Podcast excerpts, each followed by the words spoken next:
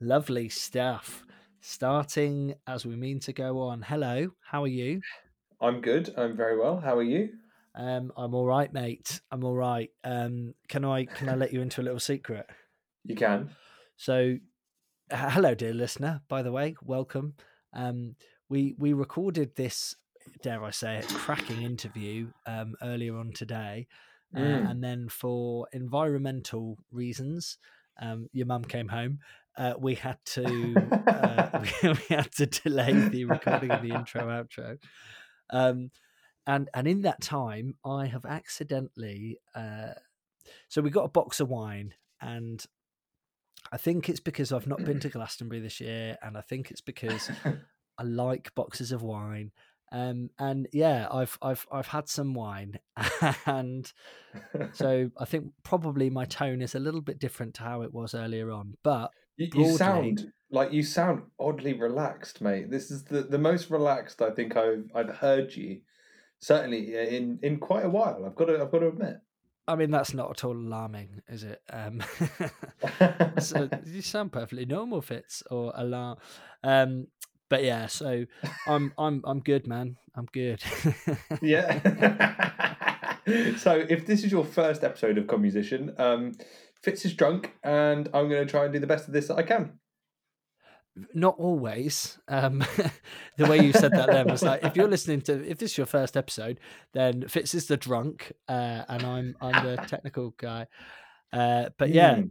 so um, I mean, I guess the first thing to say is that it's been a tough week. Um, I won't I won't bore you with the details, but it's been a tough week.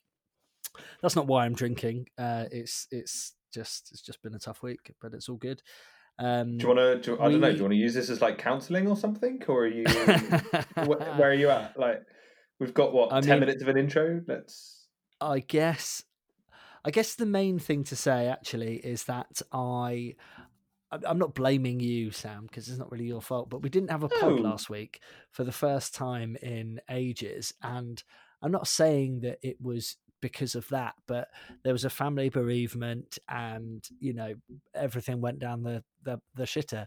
Um, so what I think is that really we just got to make sure we do this every week. What do you reckon? So, so your happiness depends on uh, um, me, Constant pod. Constant, Constant podcasting, podcasting. constant casting.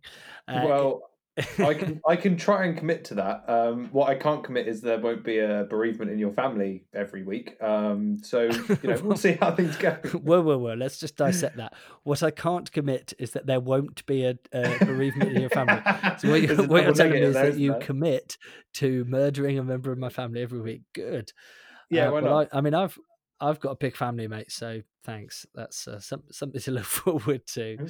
So we've got a few weeks to go. we do indeed. Yes, jolly blooming good. and then I can have Um, you all to myself. You will indeed, mate. Yeah. So how how is things? It's been a little while since we've since we've had a chat, and obviously we've missed uh, we missed a pod. Just FYI, listeners, it was for no other reason, nothing to be alarmed about. Um, essentially, we we just kind of it, we got to a, a fairly late stage in the week, unusually for us. And we didn't want to rush it out, you know. We didn't want to just record some shit for the sake of it. We wanted to to bring you something good. And this week, dare I say it, we definitely have.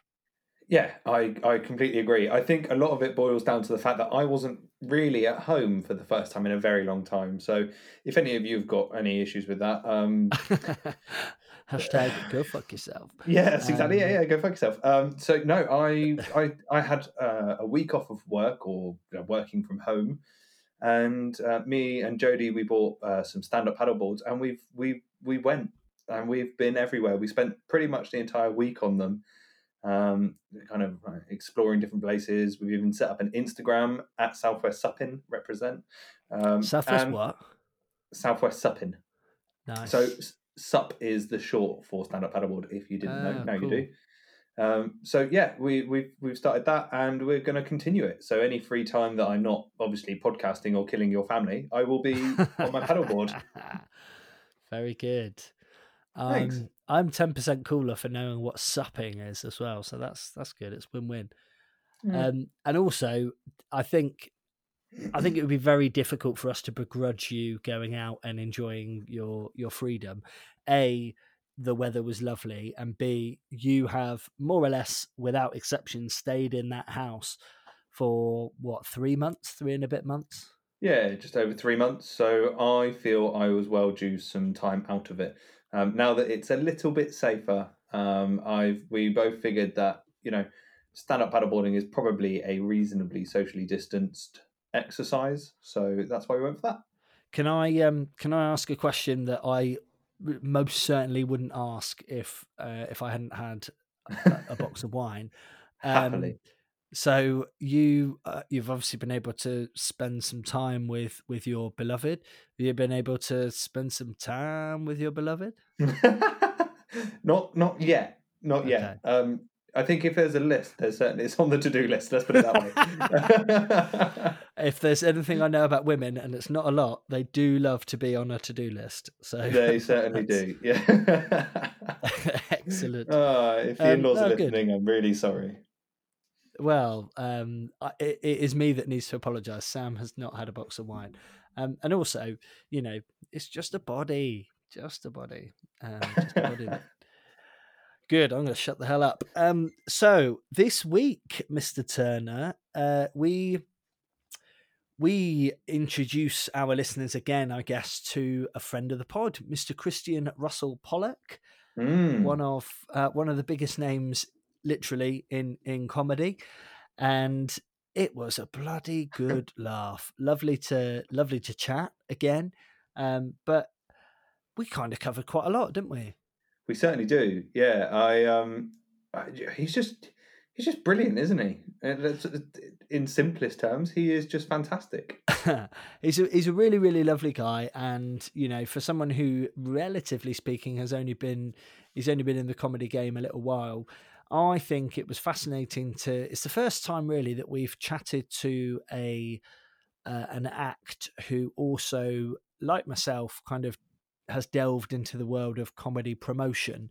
And I think it was a really good time to chat to him because, you know, he's suffered through lockdown, as has everyone in our kind of industry, but he's been quite industrious and found kind of success in the in the online comedy uh, kind of portal, if you like.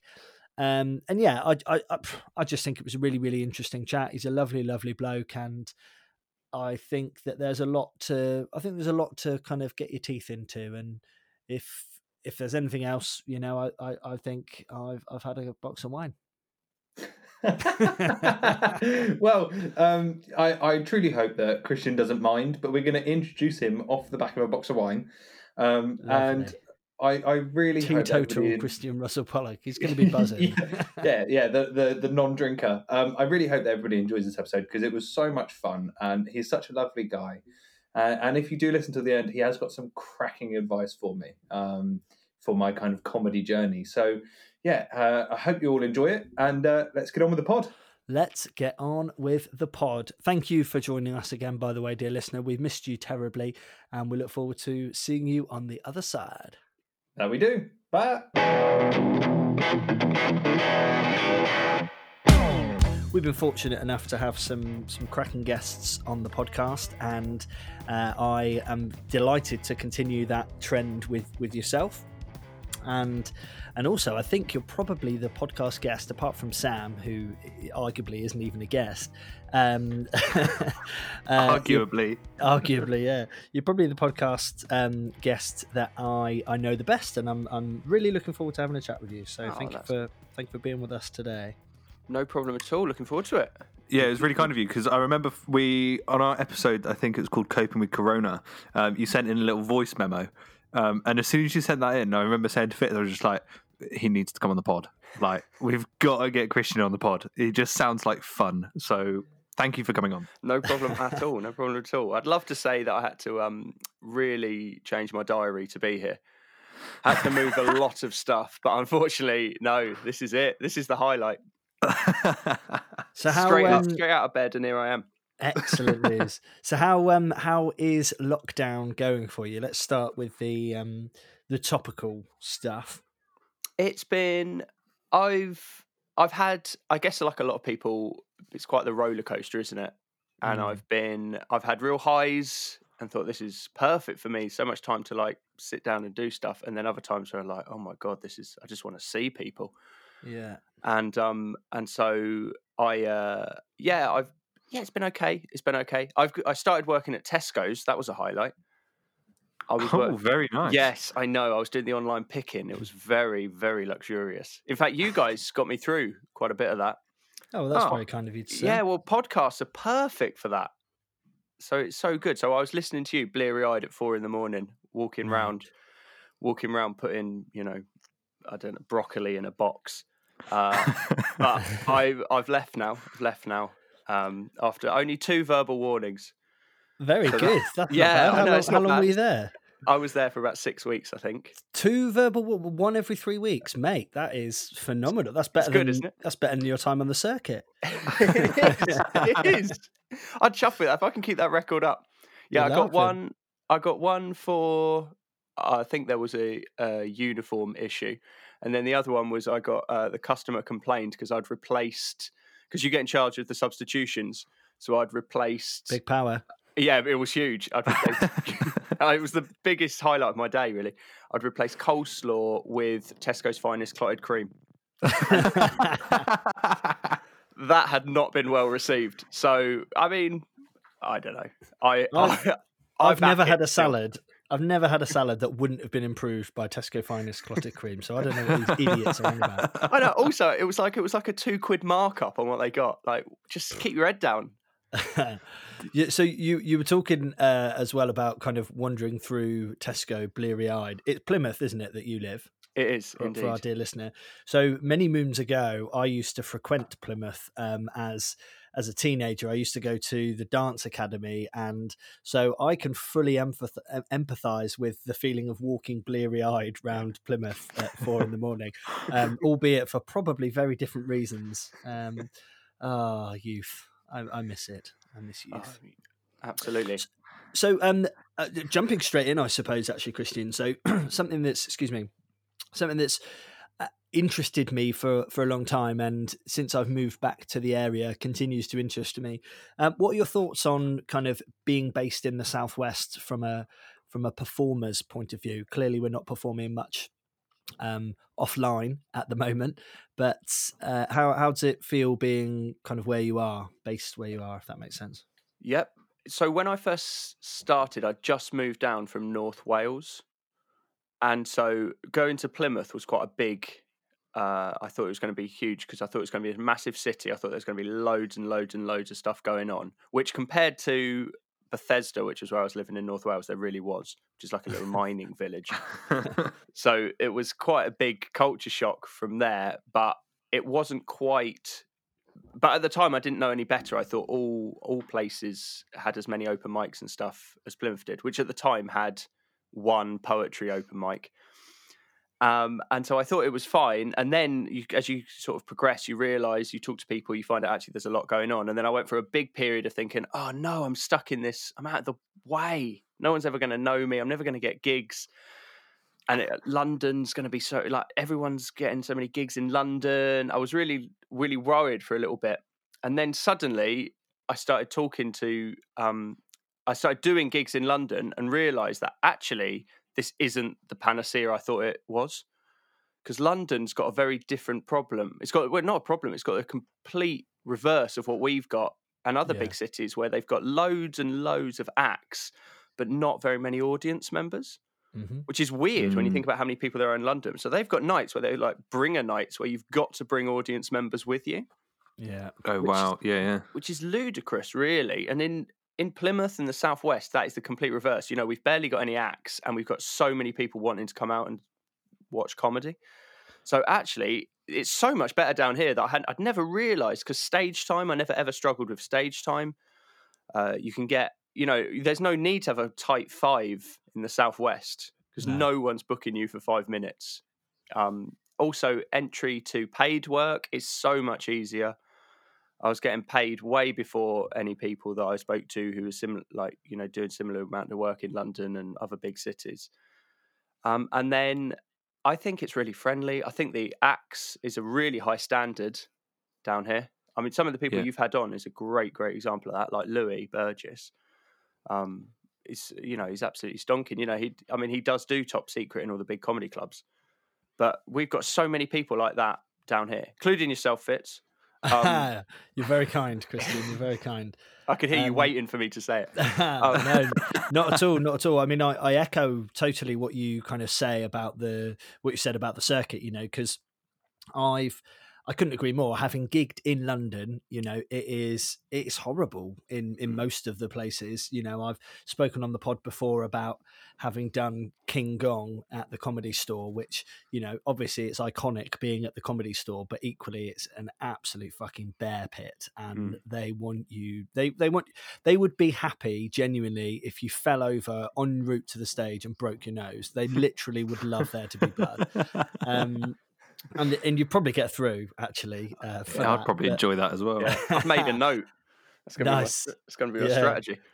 but um, but yeah, I think I think the the southwest scene, if you like, is is something that is is really welcoming. That's a really nice way of of putting it, and I think that as performers, clearly, you know the the opportunity to gig as much as you can is is a good thing. And so that's why you know i love kind of putting on nights in in different places. And you know i, I know you do too. In fact that's that's a smooth segue there fitz if i do say so myself.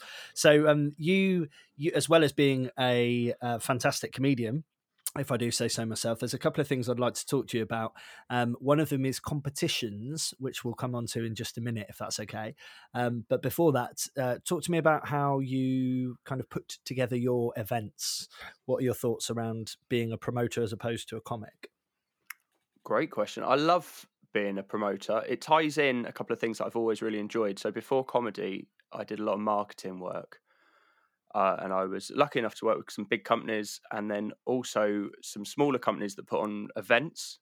But actually, that's what I was doing in North Wales. We were putting on sports events, big triathlons and stuff like that. And I really, I love it. I love putting on events. I love that because with, with if you're selling something, if you're selling like bottles, it's a weird example. Um, if you're selling bottles, as we've all been there, um, you uh, you you've sort of there's no end point. You've just cons- you're Yeah, yeah. consistently selling bottles for the rest until you die. You're just there. Would you like to buy a bottle? Would you like to buy a bottle? and there's no way out. Um, but with an event, there's a finish point, and I love Yeah. that. I love it. All counts down and it builds up, and the buzz you get actually when it all kicks off. And sports events were brilliant because there's a it's properly got to go. If you're dealing with like three thousand people on a start line, it Mm. has to go at nine a.m. And so everything's got to count. You've got clear people off the road. You've got clear cars. It's like it's carnage for a few seconds, and I love it. Um, and a comedy is a lot less stressful than that, but it, it does mirror those that excitement um, to an extent. And so, and I really used to love sort of getting people to events. I really enjoy it. So doing comedy is like perfect because you basically you're getting you're bringing in your own audience, which is fabulous. Um, and then I really, I really like putting on comedy events because I guess my family have always sort of done it to an extent. Um, we're one of those families. I don't know if either of you had this, but when we grow up, everyone would, uh, if there was a big family gathering, everyone would have to take a turn. yeah, yeah, I had that. right. Yeah. Yeah. So Oh, I well, don't, I've I've got a huge family and I've had many a family gatherings, but I I don't think what what do you mean? As in like go on and do a bit, almost do a bit, as it were. Yeah, yeah, yeah. Basically, so um, Wow. Everyone would uh, get up and they'd do a. Th- everyone would have sort of a thing. Uh, so and my it was my dad like a Russell Pollock lead- talent show. Yes, basically, yeah. And so we'd have like my aunt Maureen. She'd come up and sing Vera Lynn. Um, and then we'd have, uh, and then, and so it would just be the most random things because obviously not everyone's got a sort of a talent as such.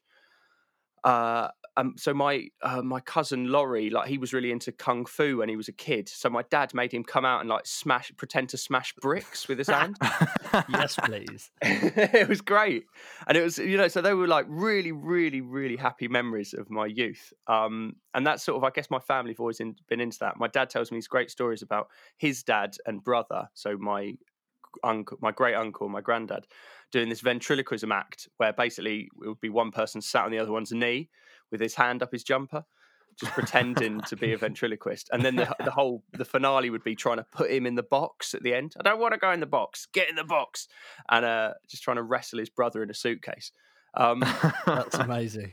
yeah. So basically, I, I guess, or I see organising events as a big glorified version of that, or comedy nights, and I quite like the I quite like the nights to reflect that, and they should be really varied and loads of different styles and you know attitudes and political beliefs and everything should be really varied is my personal belief um, Yeah, yeah. on how to organize a night Yeah, I think it's good, isn't it, for an audience to kind of go to a gig and get lots of different styles of comedy, you know, because if you go there and everybody is just one liners, by the end of the act, you by the last act, you're going to be bored of them. You need something different, don't you? So it's, so true how much how much kind of prep work do you do, or do you just do you just know the people around you now of who you're going to get in as to kind of what style they are, or do you have to go out and like actively look for right? I'm going to have to get a one liner comic to open and then do that sort of thing and then get them and then research into what kind of styles of comedy there are out there that I can pull in? Do you or do you just are you just now so involved that you you know everybody? Yeah at the beginning it was very much the research. When I first started out I didn't know anyone and I'd have emails from people that would be like I'll do it and then that was it and I didn't know, but they were like massive comedians. and so, so I'd just send back saying, "Video, please. Uh, I'd like to see a video." And they're like, "Do you know who I am?" And I'm like, "I don't actually." Uh, and I look, much look like such an idiot. I'm Michael McIntyre. How how dare you? yeah. so, yeah, just sending me his roadshow videos. Um, Can you imagine but, if you got a video through from someone and it was literally just a, cl- a link to iPlayer it's live at the Apollo? there you go, dick. Yeah. Oh, but um, yeah, so it was loads of that at the beginning, and then trying to, and it's it was really daunting actually when I first started because you're just watching these videos, and these people are making me laugh, and I'm thinking they're great, but also it's like, God, there's a risk. What if like they don't get laughs? And it's not. I wasn't even feeling bad for the acts. I was sort of like, I'm going to look like an idiot, um, which is a weird bit of promoting actually that I don't think gets talked about very much. But you you you're so you so want the acts to succeed not just because it's great for the night, but also because you don't want people coming up to you after. You go, Why did you book them? Such a good point. Such a good point, mate. And yeah. it's uh, and it's it's such an egotistical, awful way to think about it, and it really should just be about the audience. But it, it reflects so much on you. Um, mm. So I spent so much time uh, at the beginning researching the acts, and I was really, really happy with all the lineups, everyone that's performed at gigs I've done. And and but since getting involved in the scene, now I just you see people, and I've so often I've seen someone like uh, Becky Brunning's a great example. I saw her do a night in Bristol, and she's just like just amazing. There wasn't a, it wasn't a particularly big audience, but she made it feel like there was hundreds in there. And so I just spoke to her afterwards. I was like, "Please, would you come and do this gig for me?" You know, it's paid work, obviously. She's and, lovely, um, yeah. Oh, and she she was amazing when she did it. So you see, it sort of goes like that. You see people and go, "I've got to have them at my night," which is such a lovely bit about organising a night. Mm-hmm is is sort of you you almost want to share it. You want to share these people. I did it. I well, I still sort of run it, but running a really nice gig in Totnes, and um, we haven't done as many, obviously, at the moment. We will do some more after Corona, and that had the audience there was so lovely. You did it, Fitz, mate. It's it's the the um uh barrel barrel uh, barrel house. What's it? Barrel House, that's it. Yeah. Oh, what a lovely gig! And I was just about to say actually that as a promoter who also hosts the night there's a big kind of difference between just being a promoter who books the night and you you kind of hit the nail on the head. But what's particularly lovely about that gig is it's it's upstairs in a pub which often is is the way of of the best kind of intimate little gigs but you crammed them in. There were so many people there and you're one of the things you're very good at as well is is the marketing side of things and i know that you kind of play little games with the audience and you encourage kind of competitions and stuff and i just remember turning up and and being blown away by it. It was it was ever so ever so uh, ever such a nice gig. Oh. Thanks man. That's very kind. I it's one of those things i'm very very proud of that night it because it was the first it was my first entry into organising gigs, and it almost became I it was almost too good because then I thought all gigs that I organised were going to be like it. But it's so hard to get the it's so hard to get that um that atmosphere, replicate that atmosphere because the people were perfect, but also the room itself, like you said, it's so it's an old fashioned ballroom. Sam, I don't know if you've ever been to the Barrel House in Totnes. I haven't. Um, no, I, it's I don't. Gorgeous. It's just a gorgeous room. Yeah, um, I tend I tend not to venture down those kind of ways because when you play with the band, I played Torquay a couple of times with the band, and um, it's the messiest night I think I've ever had with the band. Um, so it's, it's, it's a rare occasion that we'll head down to that that side of uh, Devon. yeah, fair enough. Well, if you uh, yeah get chance, maybe we'll get you down for a gig, Sam. I know this. Well, you you're looking for a gig, aren't you? You will. Hey, well, yes, Christian. Yeah, always working, that, mate. I love it. That, that would be a that would be a good one to do. Um, oh, oh, no. That's a really good point, actually, because that would be a lovely gig. Because the the thing to and and I'm sure you'd agree with this, Christian, but as your first gig, Louis Burgess kind of said that it doesn't really matter how it goes because hmm. for him, he didn't have a particularly good one, but it did the job of making him want to do it again, kind of thing. Which is, if you're going to do it, that's that's what all you want. But but actually, I think it's really important that you if you've got the option, you choose relatively carefully because I would not advise, for example, doing the King Gong comedy show um, as your first gig because you would be put the fuck off for life. Um, uh, whereas having kind of an intimate, friendly audience there who who ultimately want you to succeed, yeah, that that would be a lovely one for sure. Yeah, definitely. Mm. Yes, we'll we'll we'll uh, yeah we'll we'll see how my joke writing goes before I, I sign any dotted lines for sure. Fair enough, but it is so we, such a gorgeous sorry. space. Oh, sorry, yeah. I was just going to say. I just uh, remember the one thing talking about um, organising gigs and stuff, and the Barrel House in particular. There's a really interesting study someone did. I don't know if it was a dissertation or a master's piece or something. Um, was on the how the actual architecture and the of the room plays an impact on the night and wow. the uh, yeah it's fascinating. And basically like if you can get a room with character you will have a night with character. And that sounds sort of obvious when you put it down to those basic levels. But actually it, it it's changed it for me because now I go into a venue and I don't you know a potential venue pardon me and i don't just want to talk to you know the organizer. I want to have a good walk round and it's like is there actually any character here? And if it's some yeah. sort of boring hotel room it's like okay it's going to need some serious lighting work to make this to make this feel you know any sort of ambience or anything I think that's, that's such, a good, good point because I was just going to say Fitz um, puts on a gig at the Firehouse in Exeter, and yeah. like nine times out of ten, one of the comedians that night will always say, um, "You know, oh, I feel like I'm in Lord of the Rings, or I feel yes. like I'm in Hogwarts," that sort of thing, and it just adds that kind. Of, then, then the people in the audience, you see them looking around, going, "Oh yeah, check mm. this out," and it just, yeah, it brings a whole new energy to the room, and it's the same for kind of I think with any industry. If you get the right environment then the night is just going to like kind of take off by itself, isn't it? Big time, big time, yeah.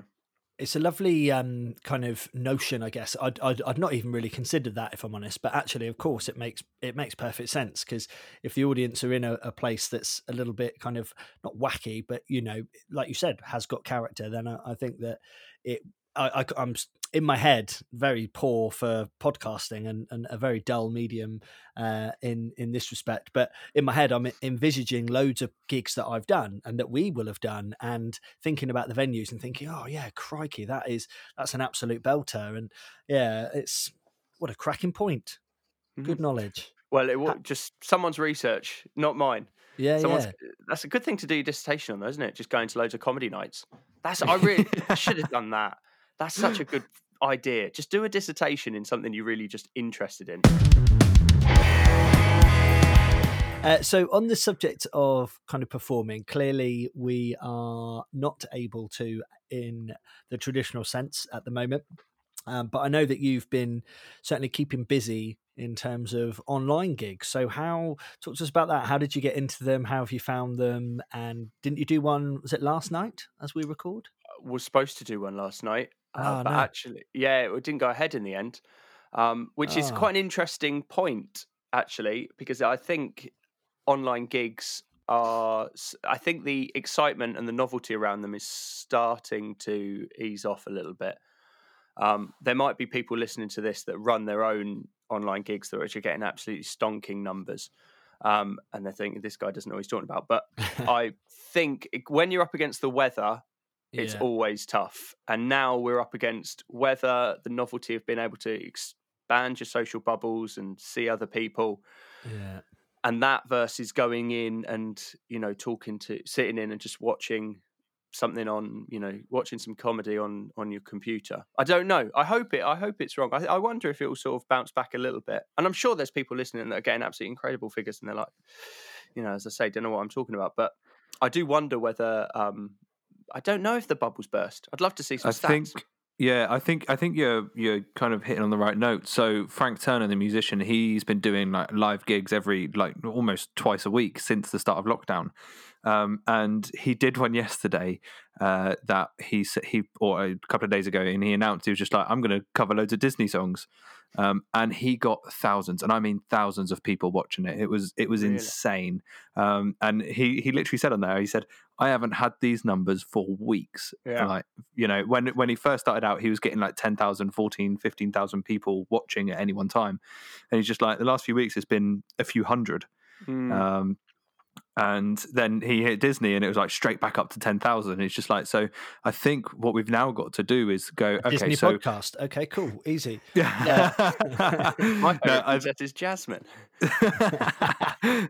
First of all, wrong is Anna. Um, but anyway, but I think what we need to now think about is is how can we mix it up? So what can we do differently? Not you know, I'm not saying that every comedian needs to go out there and write Disney jokes, but you know, what what can they do that that kind of changes the way we've done it because everybody has sat in front. Of You're right, and not everybody's got an hour now free because they can meet other people and they can go back outside and they can go for walks and spend their evenings wherever.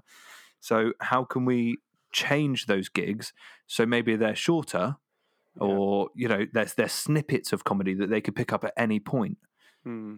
Yeah, that's a It's- good point. It's doing things differently is so important. Like online, anyway. That I think that's it's a massive online trend, isn't it? That you have to just Mm. keep chopping and changing and keep keep it fresh because people Yeah. do get bored. So I think comedians are now learning that. Yeah. Because online comedians will know it that that's obviously what's going to happen. You know, you're going to be you're going to know a new word in four weeks that you've never heard today.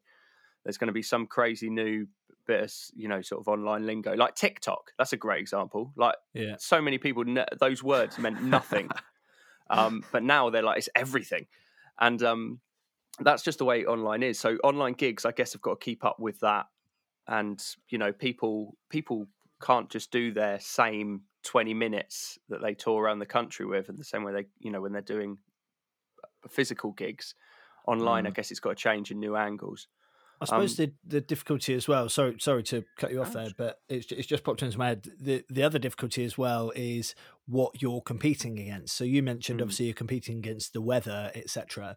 But you're also competing against like Netflix Yeah. releasing new specials and big big acts releasing kind of their comedy specials and no disrespect to you know anyone on on the circuit who has done those kind of online gigs like myself yourself you know but from a punter's point of view you know comedy is comedy and so a zoom gig for them probably isn't that much different to them watching netflix Mm. difference is it's easier for them to watch netflix do you think that that's a possible kind of reason for it as well I think definitely. I think that the people that are going to enjoy online gigs are people that are going to be very supportive of the arts. Well, that's Mm. been my experience so far. So Yeah, yeah.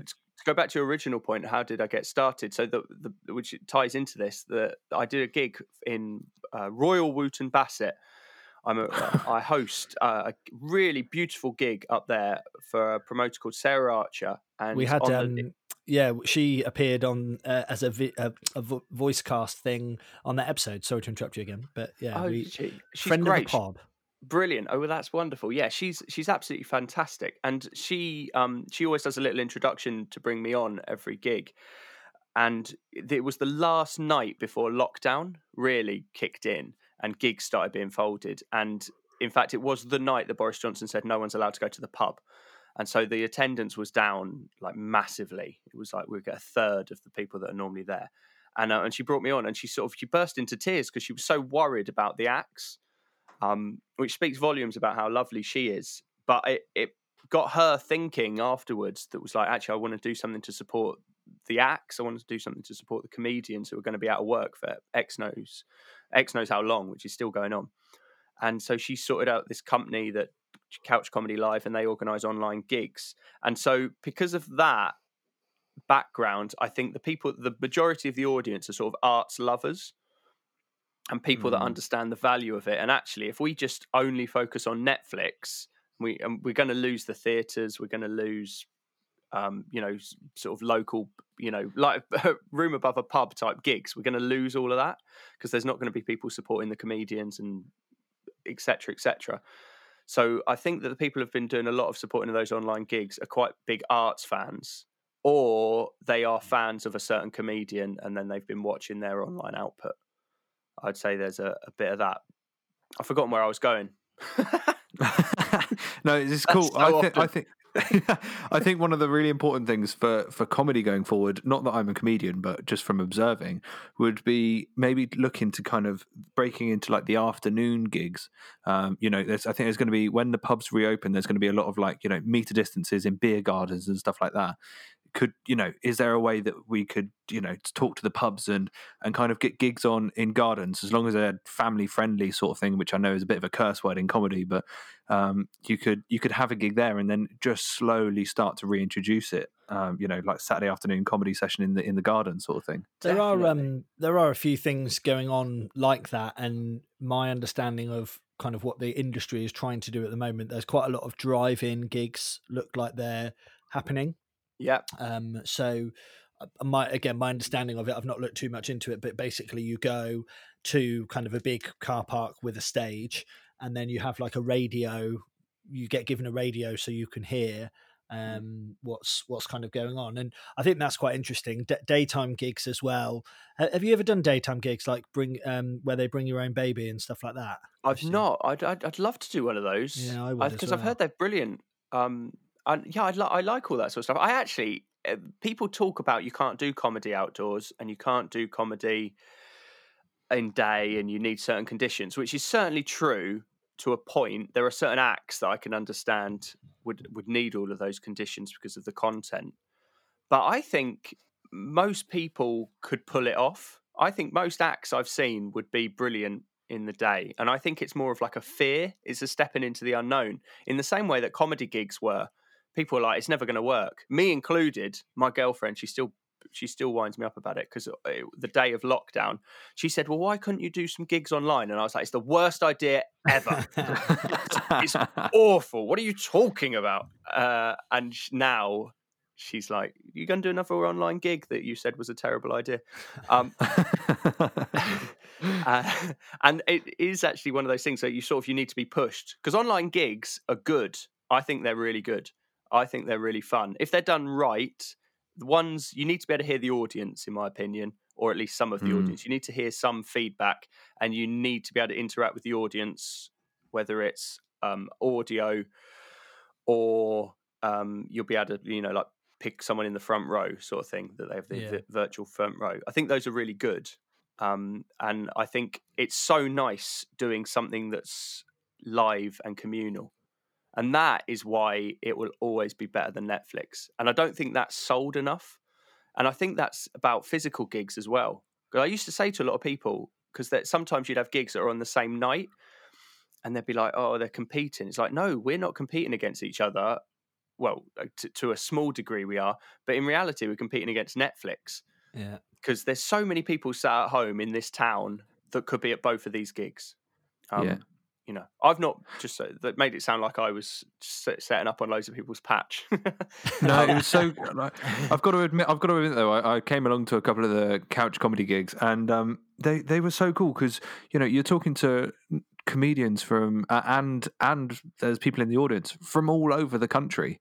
Um, yeah. And I think that's what I loved about it is that there was, you know, there was comedians on there that I will probably never see again, um, just because they, you know, there I think some of them were up in like Leicester and stuff, and I, yeah. uh, that was it was incredible. It is. It's so good. It's so good for that, and also the audience. I, we did one, and there was people from Japan, I believe, and wow. definitely people from America.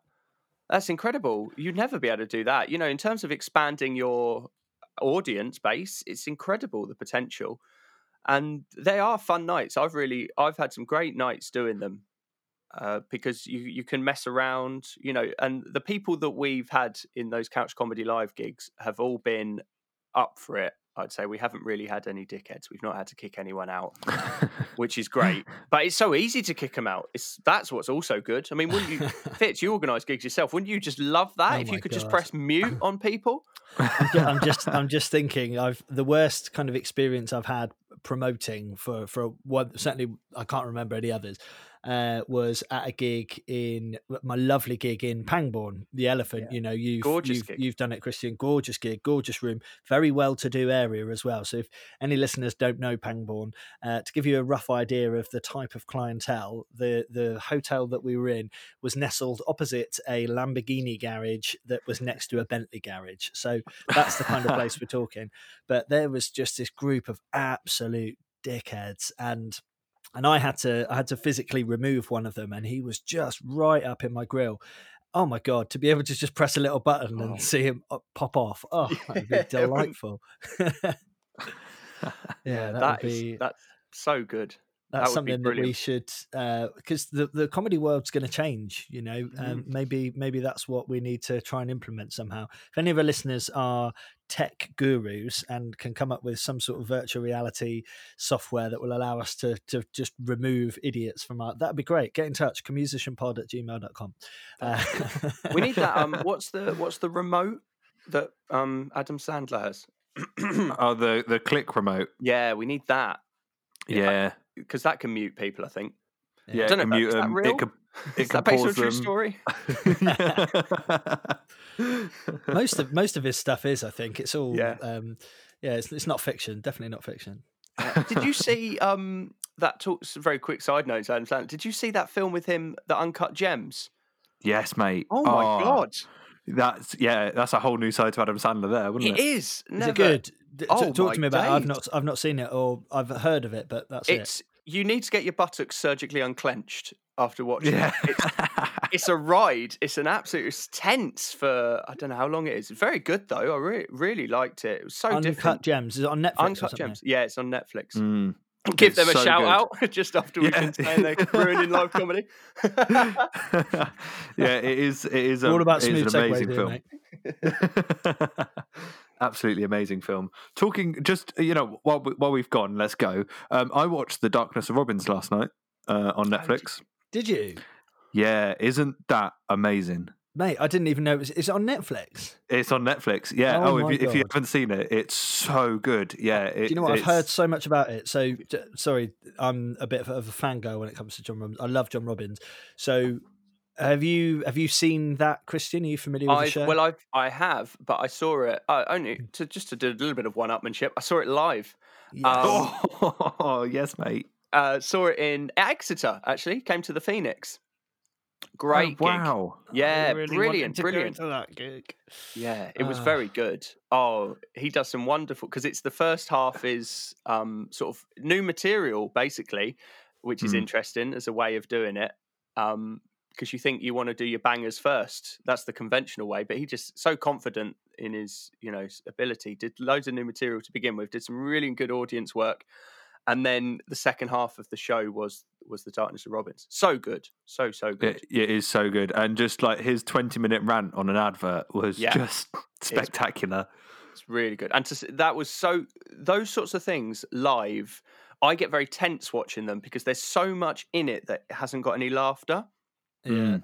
and I get tense not because I don't think it's going to be funny. I know it is, but I know that you get dickheads in the audience. I've been to so many gigs where I'm. I guess it's a different level when you've got people that are fans. Those people have filtered out. But if it was a normal comedy gig, I know that sort of 10 minutes of not saying a joke, I mean, it's not as much as that, that's an exaggeration, but, you know, that sort of thing would be met with, come on, mate, do it, give us a joke. Even And it would, minute just, it would like shatter it. It would, it? yeah, it would shatter the illusion. So I was sort of quite tense, just thinking, is anyone, please don't let anyone say anyone, just it all enjoy this. But it did, it was brilliant. Because I, I remember that show. So there's a podcast. Ellis and um, Ellis and John, Ellis James and John Robbins did a show on Radio X, and they now do one on um, Radio Five live. And they, I remember the episode where basically Ellis uh, John wasn't in a very good place, and Ellis jokingly described him as uh, it as the darkness of Robbins. Yeah. And all lo and behold, you know, a year or two later, he's created this show, which then went on to win the best show at the Edinburgh Fringe, didn't it? Mm, it did, did. Ooh. I, I think that's actually a re- well, you've touched on a really nice point of why I think more content is good because it's so lovely to see the inner workings of stuff. It gives you such a better appreciation. Like you knowing that backstory will have probably added to your enjoyment of the show.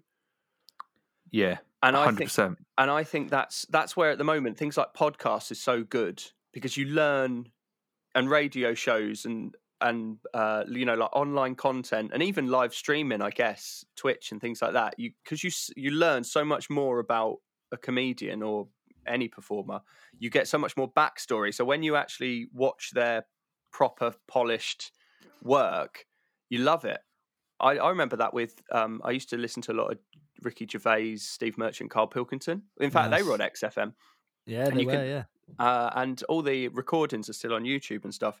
And so I used to listen to them. That was sort of like my in the background, you know, sort of just chilling out, not really concentrating too much. But Gervais clearly worked on, by accident, some jokes that came into his actual stand-up sets from that yeah. just little ideas, little nuggets. And it's so nice seeing those nuggets appear that then that person goes away and they tinker with and they do it work in progress shows and eventually becomes like a nice five minute bit. that that leads really nicely into um, I guess kind of finding material. So, as a performer, for any of our listeners who perhaps aren't familiar, Sam, I know you will have seen Christian at the Firehouse. Um, But as a performer, if if I may say so, Christian, you're wise beyond your years because you haven't been well. How long have you been performing? I guess that would be my first question. I've been going for about slightly over three years. Yeah, so I was correct. You you feel much more established and you are your material and your performance is, is much better than someone who's been there for, for three years. Think it's Um, very kind. But no, no, no. I mean, I'm not. it's it obviously sounds like I'm blowing smoke up your ass, but it's it's a it's a genuine compliment because I think you are really really great. Um, so how how do you go about finding material? How uh, uh, such a broad question, I know, but do you get kind of the the nugget of the idea and then does it go in a note and then you sit down and work on it, or how how do you how do you do it? I I do I I try not to think about um I take a notepad with me first everywhere I go pretty much and my phone which has got a big notes folder on it Mm. and then I try not to think too much about whether something would be like I don't go out looking for jokes that's what I'm trying to say I I try and let things just happen and then I go that could be funny I try not to think about being a comedian too much, and then suddenly something will happen, and I'll have some sort of emotional attachment to it. And I think there's something in that, whether it's something the way someone said something, or it's just you see a sign on a street and you read it in a different way than you've ever read it before, or just something random happens. I really, I've got this massive folder in my um, uh, in my phone of just things that are random, that they're not jokes, but I know that if I was going to do some sort of list based joke, they're just so random that would be quite funny. Like I saw two people doing weights on the back of a yacht. and that is it's it's so random that it's there's something quite funny about it. And so when you just throw that in as a like a sort of an off the cuff like something in a list or even just asking as a question or whatever it's it's quite funny. So i've got loads of those things. Like i was queuing outside a tip. I thought this is quite a there's something in this. I don't know what it is. I don't think there's i haven't i haven't worked on it at all but there's something in that situation that there's there's gonna be some comedy in it. Just queuing outside a tip, you're in a massive queue, like to get rid of your shit, basically. yeah, to get rid Yeah, of your yeah. shit. You're about to have to show your um council tax bill for some reason. Some guy like GDPR nightmare, just going to show him all your important documents. Here's my bank code. Can I what bin do I put glass in? And um like I haven't done like I just so I've written that down with absolutely no expectation that anything will come off it. But I've got it so that at some point, if I'm you know, if I'm looking back through my notes, something might come again at it or a different angle. Mm. Um, so just constantly writing stuff. I think any sort of mad ideas, just e- like literally anything. There's so much junk in my in my phone. It, it sounds as though at least you're kind of doing it. Well, correct me if I'm wrong, but you've have you got like a random folder or have you got a comedy material folder? Because I've got I've got a comedy notes um, section on my phone, which is is ridiculous. I mean, the I've just had a look now, and it the the most recent things that I've written, which are kernels of ideas and and not anything um, complete by any stretch, but new baby clothes. Uh, they have a, a a printing on the label that just says "keep away from fire." And I, lo- I love the idea that anyone would would not keep their newborn baby away from fire. Um, and, but then I've also got things like dead birds, and I've got no idea where that came Oh. from, where it's going. So I think context is important. Um, yes, that yeah, it probably I do that all the time. I don't make enough notes, yeah, and that's quite often because I'm with people, and it's quite it, it's it's a weird thing to do because I've done it so many times. you're self conscious ch- about it, aren't you? Yeah, and you're ch- chatting with people. Like I did it. I went on a walk last weekend with some friends, and we it was all socially distanced. Don't worry. Don't worry. I don't want this episode being brought down. I'm Um, I'm ninety nine point nine percent sure Boris isn't listening, uh, and and even if he was, then we'll just change the um the edit notes, and it will just say that this interview is with Dominic Cummings, and it'll all be Yeah, fine. very good. Very nice. and uh, um, I was on this walk with them, and uh, we were just chatting about stuff. And I remembered this story from when I was a kid. My mum and dad had decided, I can't remember which one of them, but had decided to buy a decoy CCTV camera. So it's just, it looks Already like a amazing. CCTV. It looks like a CCTV camera, but it's got like a little C battery in it, and it makes a red light flash on the front. And for whatever reason, this thing never got put up. I don't know why. I'm assuming probably laziness. No one, no one could be asked to put the fake CCTV camera up outside the house. So it was given to me, and then I used it as a toy. So I would basically set up CCTV on all my action men, and then so that would it would all be, you know like He Man would suddenly become a CCTV installer and have to go round. and- like it was uh, ridiculous, ridiculous thing to have done. Like, I, I'd never, I'd never thought about it until we happened to be talking about it, talking about something that was relevant.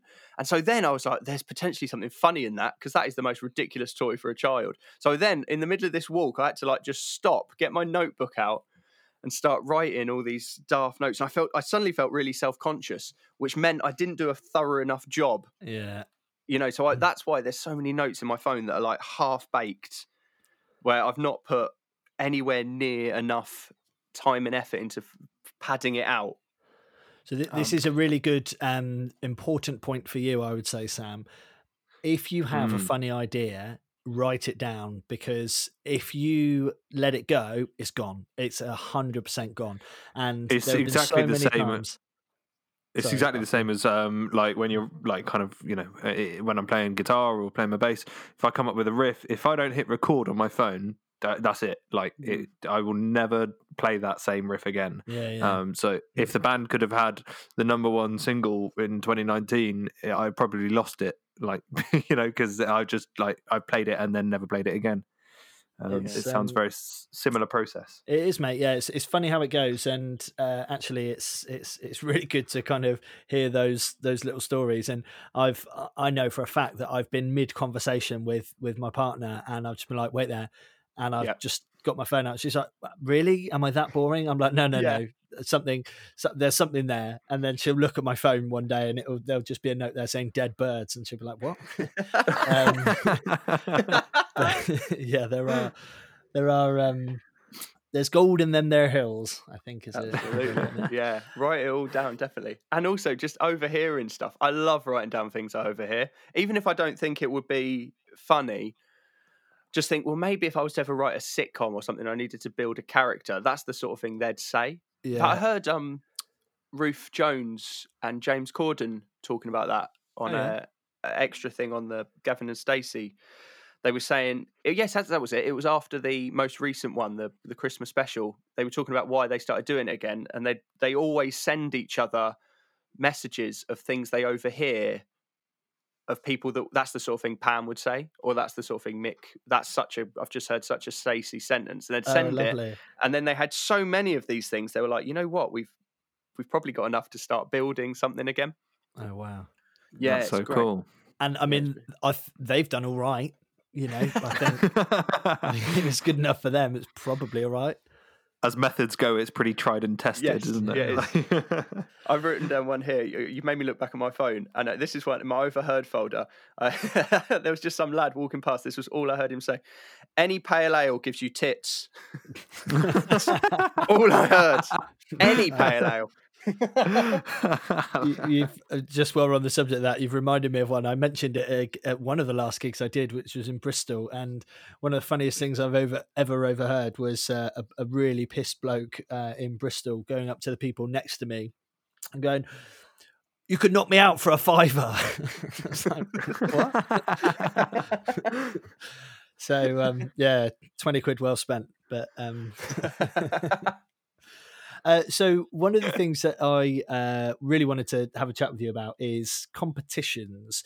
So for Sam, uh, who's obviously kind of at the very start of his journey, um, what are your thoughts on competitions and and I'm I'm going to go out on a limb. How do you do so well in them? Because you do have a, a really good record.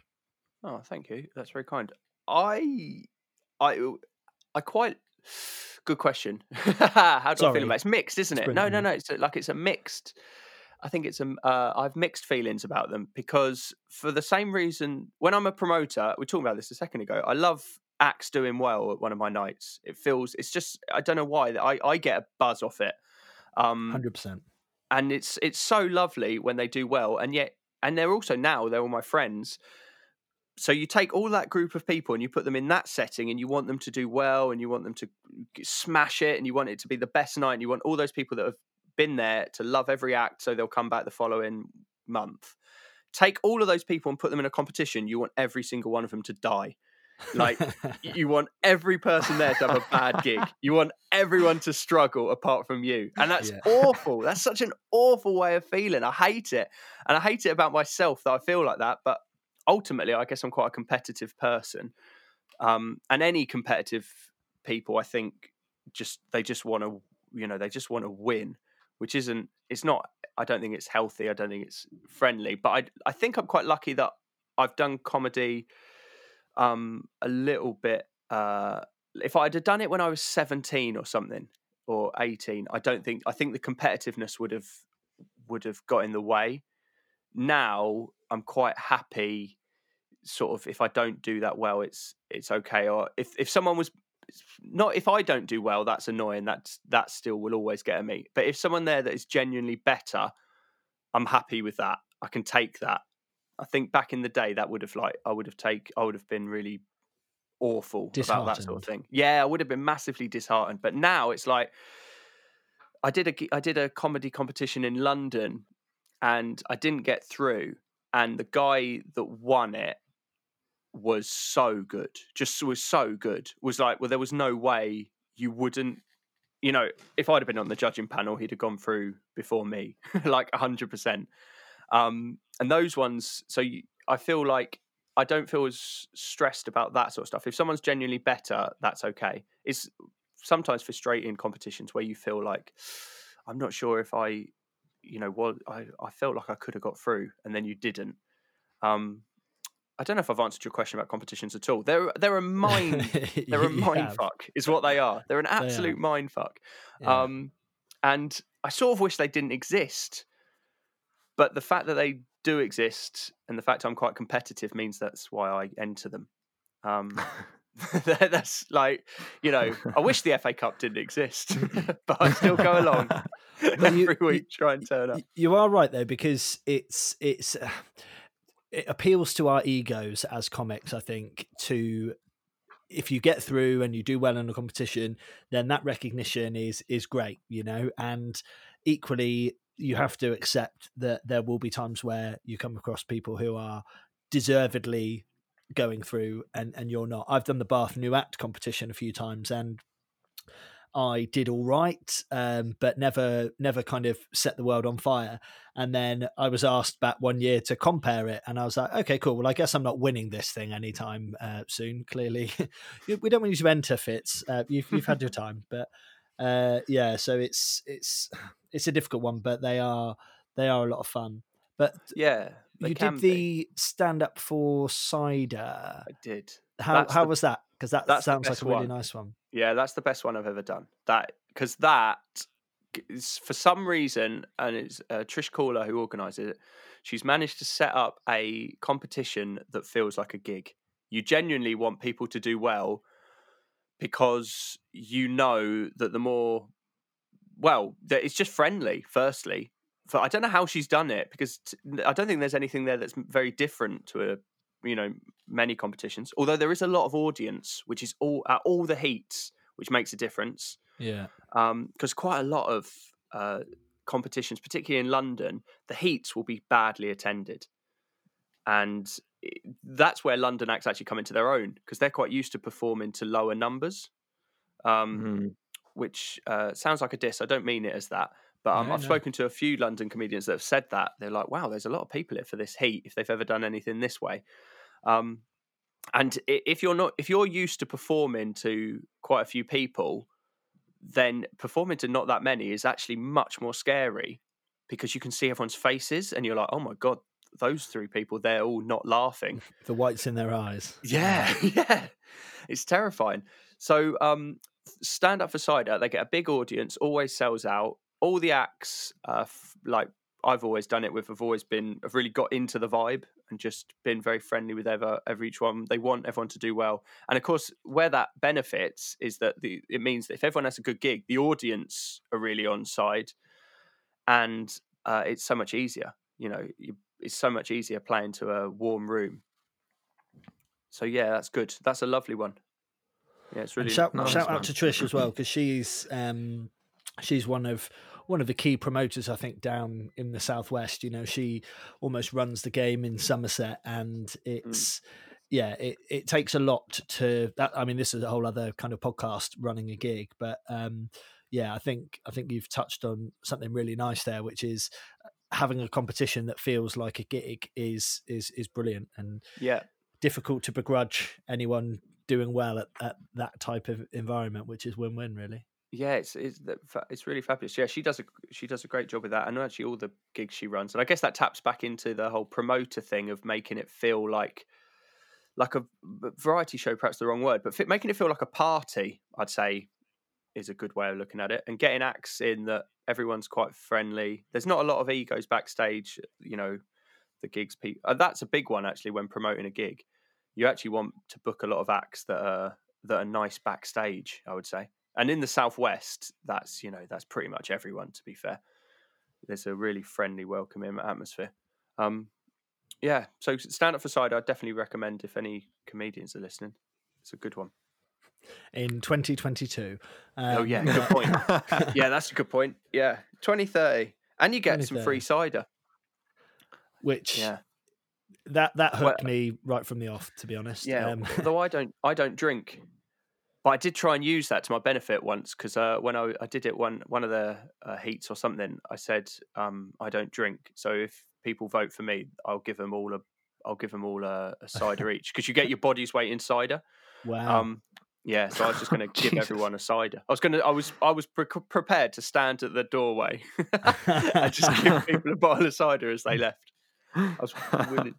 All I will myself. say is I would I would wear a lot of clothes to that final um, before I was weighed for sure. I Hmm. would uh, I'd want to make sure I was stacking out. Although actually lockdown, I have had a few drinks, so perhaps wouldn't need too many extra clothes. So first of all, it's it's it's been such a pleasure. Thank you, Christian. So we, uh, unless unless you can think of any other questions, Sam, uh, we've we've got our kind of final question, which we ask all comedian guests uh, who appear Mm. on the pod. So Samwise, Dun, dun, take take it away.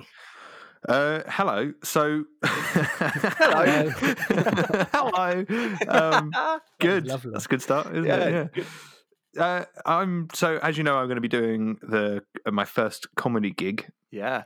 Um, have- what? So we- you had you shared some amazing advice earlier about kind of keeping notes and stuff like that, which I will do. But what what else have you got? Have you got any other advice to for, toward as I head towards my first ever gig? Yeah. When are you thinking of doing your first one? Have you got a date? Or like, well, I guess what bad question. We have- yeah. you had a date. Had you have you did you have a date pan, uh, penciled in It'll- and all that? It will be penciled in roughly. It will be about March next year. Okay, cool, cool, cool. And Um, um, actually, while I think about it, we the the whole point is that there's going to be a a show whereby I do my first music gig, Sam does his first comedy gig, uh, and we would. Uh, Sam, I hope you don't mind, but we would love it if you would come along as uh, either the host or certainly entertainment or, or whatever. If you're um, 100%. for it, we'd love you to, love to be that. a guest of honor there. I'd love that. Thank you very much. Yeah, count me in. Sign me up. Sweet, Yeah, amazing. uh, definitely. Um, any advice? So, I think. Well, firstly, you're doing the most important thing of getting advice from people. Uh, I know you had Scott Bennett. You've had on like every Mm. word that man says is basically like an inspirational quote. I find. Um, he's like he's perfect for just getting advice and tips from um and i so many decisions and things that i've done as i've gone on this inverted commas journey have been shaped by little nuggets of information so for example he, he sadly doesn't perform as much anymore or at all really but there's a guy called mj walker Do you, Oh, you yeah, know yeah. yeah, he Yeah, like the- he's he's uh he does really dark comedy sam like uh like really sort of real dark comedy. Uh, he calls himself uh, Satan's favorite comic. That's his that's his angle, um, and he's Very- brilliant. Like Very good joke about a dog in a car, which I won't spoil. oh yes, he does. Oh, he does some oh amazing, just absolutely amazing jokes. Um, but he doesn't perform anymore. But he, when I first met him, I I did that thing of I, have you got any tips after a gig? Have you got any advice you'd give me? And he said, uh, cut to the funny. That was that was a really good one. Uh, so basically, I was doing a lot of uh, talking, a lot of gumph, as you can probably tell from this podcast. I mean, it's been ninety percent gumph. Um, this would be It's a really been, it's been ninety percent gold, ten percent gumph. Don't worry about that. no, I don't think. I think you could cut this down to a really nice five-minute podcast. um, and basically cut out all of the unnecessary wordage and cut. Just get to the funny. Basically, just cut to the funny. Early doors. Um, and another one he said that I felt was quite good uh, is, and it's not. I don't think it's a gold. I don't think it's an, a rule that applies always, but f- try and finish on the funny word. Work out what the funny word is, so you're or the funny bit, and finish on that. So your punchline is definitely the punchline. Um, I if that like makes- that. if that makes Yeah. any sense. So Mm. that when you shape a sentence, try and so the you know they were doing weights on the back of a yacht is at there is right at the end. Um, Nice. Yeah. Uh, that that that's some great advice actually just just that because there was um I, I think it was mark over uh, a few weeks ago we were talking about kind of you know what words to use you know replacing some because they just they're harsher so they sound funnier um Mm. and actually that's a really good kind of point of where i put the punchline because yeah it would be quite easy to have your punchline and then waffle a bit more um yeah. so love that thank yeah, you it's I found that uh, really helpful. Um, there's so I mean there's so much stuff. Uh, are you writing? Have you written a bit, Sam? Do you know what you're like? You're going to I've, do? I've I've kind of got some angles, yeah, because so I've got Crohn's, and um, there is some hilarious and humiliating shit that's happened to me because of that. Um, so I'm going to base it somewhere off of that. Um, you know, with doctors like fingers like King Kong, that sort of thing. Um, so I, I'm kind of going to go down that angle, I think, but I Yeah. haven't got anything set like set in gold. Yeah, that's that's that's really nice. That's a really yeah, like good. ang- uh, You're talking about something that only you can talk about as well, really, which is that's such a big that's such a big part of um, comedy is like because everyone can sort of write a joke, but being able to turn it so it's something that relates to them. Mm. That's the bit that actually makes it quite. Um, you that's the bit makes it unique, obviously, but that's the bit that also is what people relate. That's what people enjoy. Yeah, Um, yeah, they like people's failure, don't they? I think They Um, do. They like they love misery. They do, but not, uh, but not so. There's a fine line because you don't want it to go the other way, where people are like they they feel like maybe I shouldn't laugh. Maybe it's to you know you've got to they feel almost embarrassed to laugh. You've got to keep. There's a weird line um, in comedy where you like you want to take the piss out of yourself, but you can't take the piss out of yourself so much that they feel sorry for you. Nice. Yeah. That's, okay. And then and then they stop going. Oh, this is funny. Hey, we can laugh with this guy. It's like, oh, should we be trying to help? It's uh, it's it's an odd it's an odd line. There's so many things like that in comedy where there's there's weird lines. You can take people on a joke to a certain point, but then you can't get them past it. You know, like with offence or anything like that. But also Yeah, yeah. self-deprecating. There's there's a line you can only you can only self-deprecate so much. Yeah. Very true. Very, very Love that. wise words. Very wise Yeah. But words. it's all but it is all words that have been passed on to me. Really, that's that's the that's the tip. It's just asking so many people because everything just gets fed down. I went through such a big phase of after every gig finding the sort of the most professional or the um you know the comedian be going the longest or whatever and just asking them for tips Yeah. um, I was that little guy that like turned. I was like, anything I could do, and then everyone basically said the same thing. Was, um, here's Piss some off. advice. Yeah, yeah, it's- it's- yeah. Go away. Um, they'd say, uh, here's some advice that I've been told. No one really had any advice of their own. You know, it's all just Mm. all just hand me downs, but it's really good hand me downs.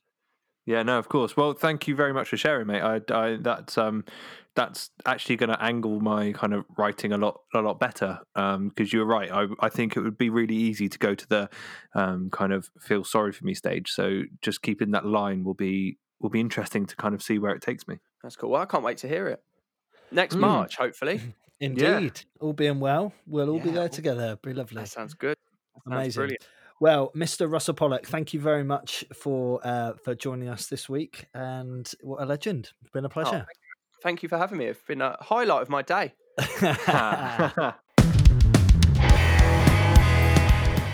Christian Russell Pollock. What a lovely, lovely human. What a lovely human. Yeah, he he really is. And I think I, I didn't mention it during today's chat, but um, Christian was instrumental slash the en- entire reason uh, I have a website for my Fits of Giggles side of things. And he, yeah, he he basically kind of took the project on himself, which was so kind. And dare I say it, I have quite a good blooming website. So thank you, Christian, for for all your help. And I I, I actually think, and we've spoken to quite a few comedians on on this podcast, but very rarely have we got towards the end of the podcast and I've thought, do you know what? Sam's actually probably going to go and do some writing now. um, Yeah. and I did feel that perhaps that was the case today. It, yes, absolutely. Now, you know, in the in the time since recording this podcast, you've had a box of wine. Um, and I've watched Star Wars. Um, so yeah, I haven't done it yet, but it is I'm yeah, he's definitely kind of given me the right angle, I think, to go down, which which is which is fantastic. I know where I'm gonna start. I think the fact that you like Star Wars is something that you can play on as well, you know, because Star Wars is popular, I'm told. Um, and you know, there'll be there'll be jokes within there, or or even you know, there's self deprecation, self deprecation. Good, good chat, Fitz.